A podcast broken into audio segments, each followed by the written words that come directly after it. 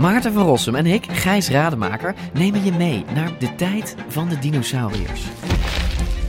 Ja, jij vindt het gemene beesten Het gewoon eigenlijk. gemene beesten. Ja, Kijk, kijk naar ze. Beesten zijn niet gemeen. We zijn het eigenlijk nooit eens. Maar T-Rex is toch veel sexier. Nee, ik vind de kakkerlak net zo sexy als T-Rex. Ja, ik zie dat je daar moeite mee hebt. Voor iedereen die vroeger al van dino's hield en nu nog steeds een beetje, luister naar DinoCast.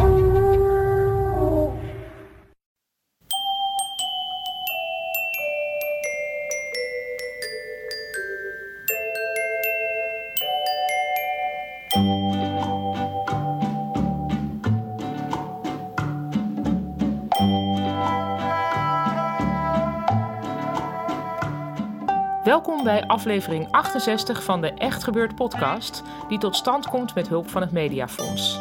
Bij Echt Gebeurd worden waargebeurde verhalen verteld door mensen die ze zelf hebben meegemaakt. Soms hebben we bij Echt Gebeurd ook iemand die zo dapper is om voor te lezen uit zijn of haar puberdagboek en deze keer is dat Elma Draaier.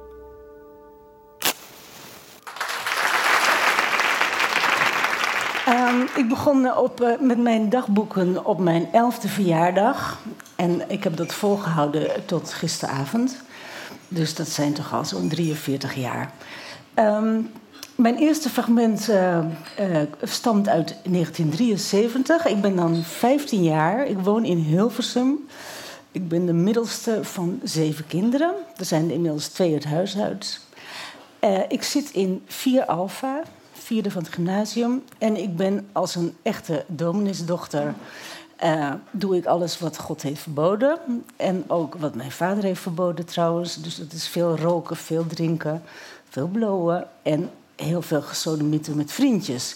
Het vriendje dat eh, hier een rol in speelt, die heet Ronald. En die was al 18. En nu is hij een gerespecteerd... Nou ja, laat maar zitten. Goed. Ehm, donderdagmorgen 17 mei 1973. Ik moet even mijn bril opzetten hoor, want ik ben geen 15 meer.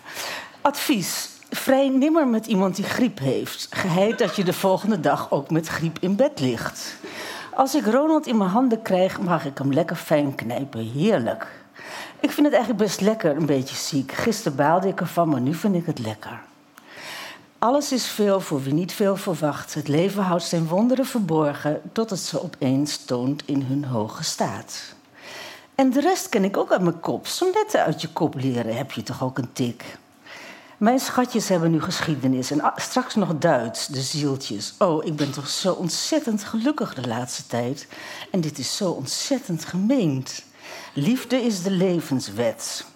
Jet Roland Holst. En zolang je dat niet ziet, en geluk is lachen door je tranen heen. En zolang je dat ook niet ziet. Ik kan trouwens geweldig open deuren intrappen. En dat is een kunst volgens Ronald. Ik zei tegen hem: griep is besmettelijk en ongesteld zijn niet. Verdomd slimme opmerking. Oh, en wat heb ik toch een lol. Ik maak me helemaal geen zorgen over morgen. Hallo, het is nu avond, eventjes over tien. Ronald is vanmiddag nog op ziekenbezoek geweest. En Leto, onze hond, die mag hem niet, want ze sprong tegenop en toen liet hij een glas kletteren. We hebben heerlijk gebabbeld. En nu waren we erg verstandig, anders neemt hij het weer over. Hij had toch zo'n prachtig zwart jasje aan. En die prachtige lulverhaaltjes over zijn zogenaamd actieve staatsgevaarlijke periode. Ik had zo'n zeikstenseltje gehad van een demonstratie of zo. En dan moet ik helemaal tegenover hem motiveren waarom ik het gelul vind. Weet je wel wie je voor je hebt, zegt hij dan. Hij wil later samenwonen met iemand die zo ultra links is dat ze, als hij zegt dat en dat staat op bladzij zoveel en zoveel bij Marx, dat zij dan zegt fout, het staat een bladzij verder. nou, nou, hij zoekt maar zo'n rechtlijnige trut op hoor. Ik vind het al lang goed. En toch en toch en toch is hij verdomde lief en heeft hij een bepaald soort tenenkrullende charme. Dat staat voor mij in elk geval zo vast, als een rots. Voor één ding wil ik- ben ik wel een beetje bang, namelijk dat papa en ook wel mama gaan zitten zeiken. Papa begon al vandaag met: Ik dacht dat je je daar niet meer zo mee bezig hield. Oké, pap, ik zal het leuk houden en nu ga ik slapen.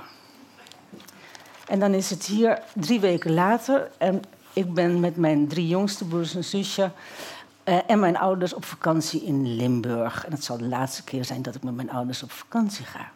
Oud-Valkenburg, zaterdagavond 16 juni 1973. Gosje, wat heb ik een gevoel van heimwee in mijn buik. Ik verlang naar mijn eigen kamertje en naar mijn vrienden. En ik verlang naar Hilversum en ik verlang naar Ronald. Boah, ik kan wel tegen het plafond vliegen. Dit is natuurlijk je reinste zelfbeklag, ik weet het. Deze bovenstaande regeltjes geven niet eerlijk genoeg weer hoe ik me voel. Zo, de traantjes zijn weer gelaten. Weet je, ik zit zo over zoveel dingen in tegenwoordig. Allemaal, als je het relatief beziet, onnozele dingen. Maar ik kan in de belangrijkheid ervan zo opgaan dat het me gaat beangstigen. En als er dan ook nog niemand is die je een beetje aanvoelt of je serieus neemt, of die merkt hoe jij je voelt, oh, dan stik ik erin. En zo net was de maat vol. Helaas was papa weer de druppel. Gek is dat. Ik reageer alles op papa af. Maar dat besef ik pas als ik iets rots heb gezegd of gedaan. Nou ja, vol goede moed maar weer. De nieuwe dag tegemoet. Nog maar één week. Jeetje, wat ben ik blij dat ik niet de enige op de wereld ben die 15,5 is. Ja. En dan is het drie weken later, zijn we terug in Hilversum. Uh, zondagavond 8 juli 1973. Lullige discussie, nou ja, met papa gehad vanmorgen. Zij vinden het idioot dat Annetje en Michiel, zijn vrienden van mij, in één huis mogen slapen, et cetera. En zo kwam het op naar bed gaan voor het huwelijk enzovoort. Ja, ik kan toch moeilijk zeggen wat ik daarvan denk. Papa en mama zouden diep geschokt en ontzettend verdrietig zijn als ze alles wisten. En als ze wisten hoe ik daar tegenover sta. Ik kan dus mijn eigen standpunt niet helemaal zeggen en zodoende me slecht verdedigen. Maar wat hebben papa en mama een ontzettend ouderwet standpunt daarover? Bidden en zo, het heilige huwelijk. Hoe dat later allemaal moet. En aan tafel begonnen ze ook nog over beleidenis. Maar voorzichtig gezegd dat het nog wel een tijdje duurt voordat het zover is. Lullig is het toch dat ik zo moet ontwijken over die dingen. Net als met politiek. Oh ja, papa had het erover dat deze maatschappij een walgelijke consumptiemaatschappij is. Ik neem, aan, dus verkeerd. Maar waarom stemt hij dan ARP? Als alles, die alles wil houden zoals het is. Zoiets kan ik bijvoorbeeld ook niet zeggen. Dit is nu de beroemde generatiekloof. en dan Um, gefantaseerd, is zaterdagavond 14 juli, gefantaseerd hoe ik later wil leven. Met een hond en een man en een kat en altijd een dikke buik.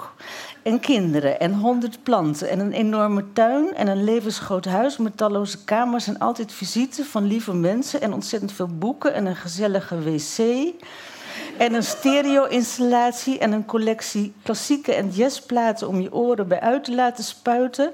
En altijd ontzettend lekker eten en een heleboel oude dames fietsen. En een drankkast en een rookkast en een tante die goed kleren kan maken. En ontzettend veel vreugde en liefde en geluk en werk waarbij ik vrij ben en kan doen en laten wat ik wil. Journalistiek natuurlijk. Of een sociaal beroep. En het is natuurlijk ook mogelijk om je sociaal te bewegen als je schrijft. Iets wat me meer lokt dan gediplomeerde sociaal voelendheid. Oké, toekomstdromen. Morgen vier ik mijn verjaardag.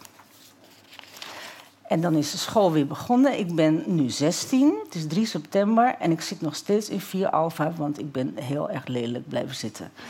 Goed, maandagavond 3 september 1973. Vanmiddag rolde ik opeens in een vergadering over de Vredesweek. Ontzettend interessant was dat. Er worden verschrikkelijk goede dingen georganiseerd over bejaardenhulp, buitenlandse werknemers en verstandelijk gehandicapten. Allemaal vertrouwelijke zaken werden er besproken. Het thema van de Vredesweek 1973 is, als ik het goed heb begrepen, de vrede bij u thuis. En nou voor ons de vrede op school. Verrukkelijk vind ik het om weer eens actief te moeten zijn. Maar wat mij zo vreselijk ergerde was toen ik thuis kwam en het vertelde, de reactie van papa. Alles wat niet christelijk geformeerd is, daar weet hij niks van. Vreselijk eenzijdige man. Ontzettend lief voor, maar erg kortkijkend. En dan is het nu een jaartje later. Ik ben nog steeds 16. Uh, even kijken, ja. Zondagavond 7 juli 1974. Dit was een dag waar je erg veel van verwacht, maar die minder brengt dan je dacht. Eigen schuld. Alles is veel voor wie niet veel verwacht. Holland heeft in de finale verloren met 2-1 en dat was best wel zielig. Op straat leek het net autoloze zondag, zo stil was het. Hè, ik heb zo'n lekker rustig gevoel over me. De zon is heel mooi ondergegaan en er is mooie muziek op de radio. Ik denk dat ik morgen ongesteld word. Papa preekte vandaag. En s'morgens ging het over twee keer naar de kerk gaan... en smiddags over de jeugd die toch zo moet oppassen voor de wereld. Allebei onderwerpen die op een manier verteld werden... die mij niet aansprak. Ja, zelfs een beetje ergerde. Akelig dan dat het je eigen vader is. Overigens sta ik steeds meer verbaasd over mama's moederlijke intuïtie. Dan zegt ze, dat voel ik gewoon. Ze heeft het, dan zoals heeft het dan vaak geheel of gedeeltelijk bij het rechte eind. Bijvoorbeeld dat ik verveeld was onder de preek en nog duizend andere dingen. En ik maar ontkennen. Eerlijk gezegd is dat een rot manier om zo met je ouders om te gaan. Maar ik zie beslist geen andere kans. Het is nu eenmaal helaas waar dat wij ons, onze ouders niet alles kunnen vertellen. Ik hoop dat ik later in een andere verhouding tegenover mijn kinderen sta. En nu is het een half jaar later, ik ben inmiddels 17 en ik heb net een roman gelezen van Louis Couperus. Ik ben tot de conclusie gekomen dat ik te laat ben geboren. Ik had als prinses geboren moeten worden. Of iets anders beroemds of rijks. En dan had er een knappe lange prins om mijn hand moeten dingen, compleet met maneschijn, lente en rijtoeren door de landgoederen en een knikken naar de eenvoudige boeren die ik op kerstavond een mandje eten ging brengen. En met wals en andere dansen in schitterende balzalen en overdag paardrijden en schilderen en muzieklezen nemen en talen leren. Maar nee hoor, ik heet Elma Draaier. En ik zit in een blauwe spijkerbroek en een zwart vestje op een eenvoudig zolderkamertje midden in de winter in een klein pestdorpje in een regenachtig rotlandje. Geen officieren en prinsen, maar eenvoudige pubertjes met jeugdpuist en pluisjes in hun navel. Die het hebben over wereldproblemen of ze er alles van afweten.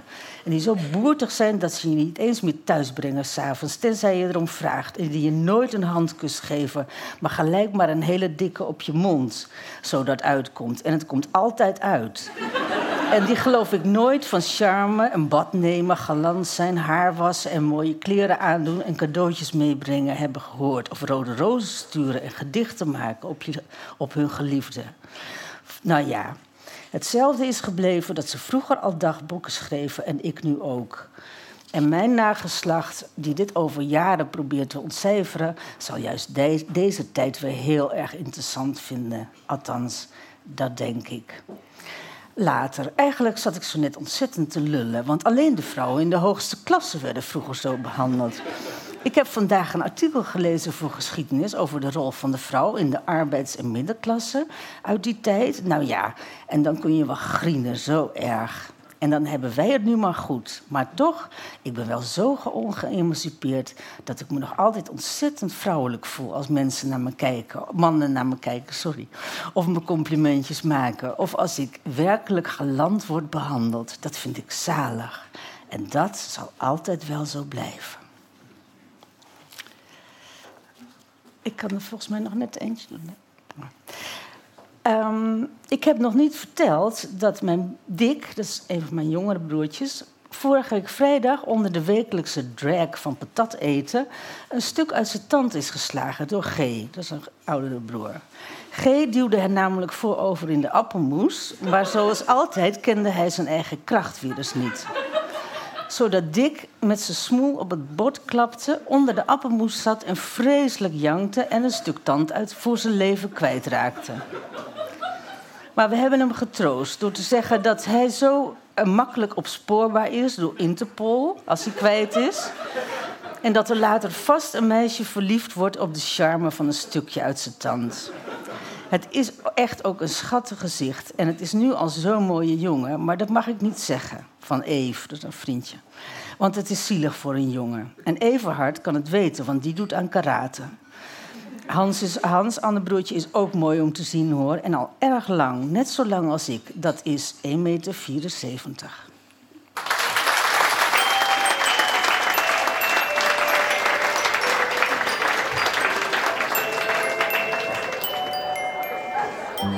Dat was het puberdagboek van Elma Draaier, die bij ons ook al veel goede verhalen heeft verteld.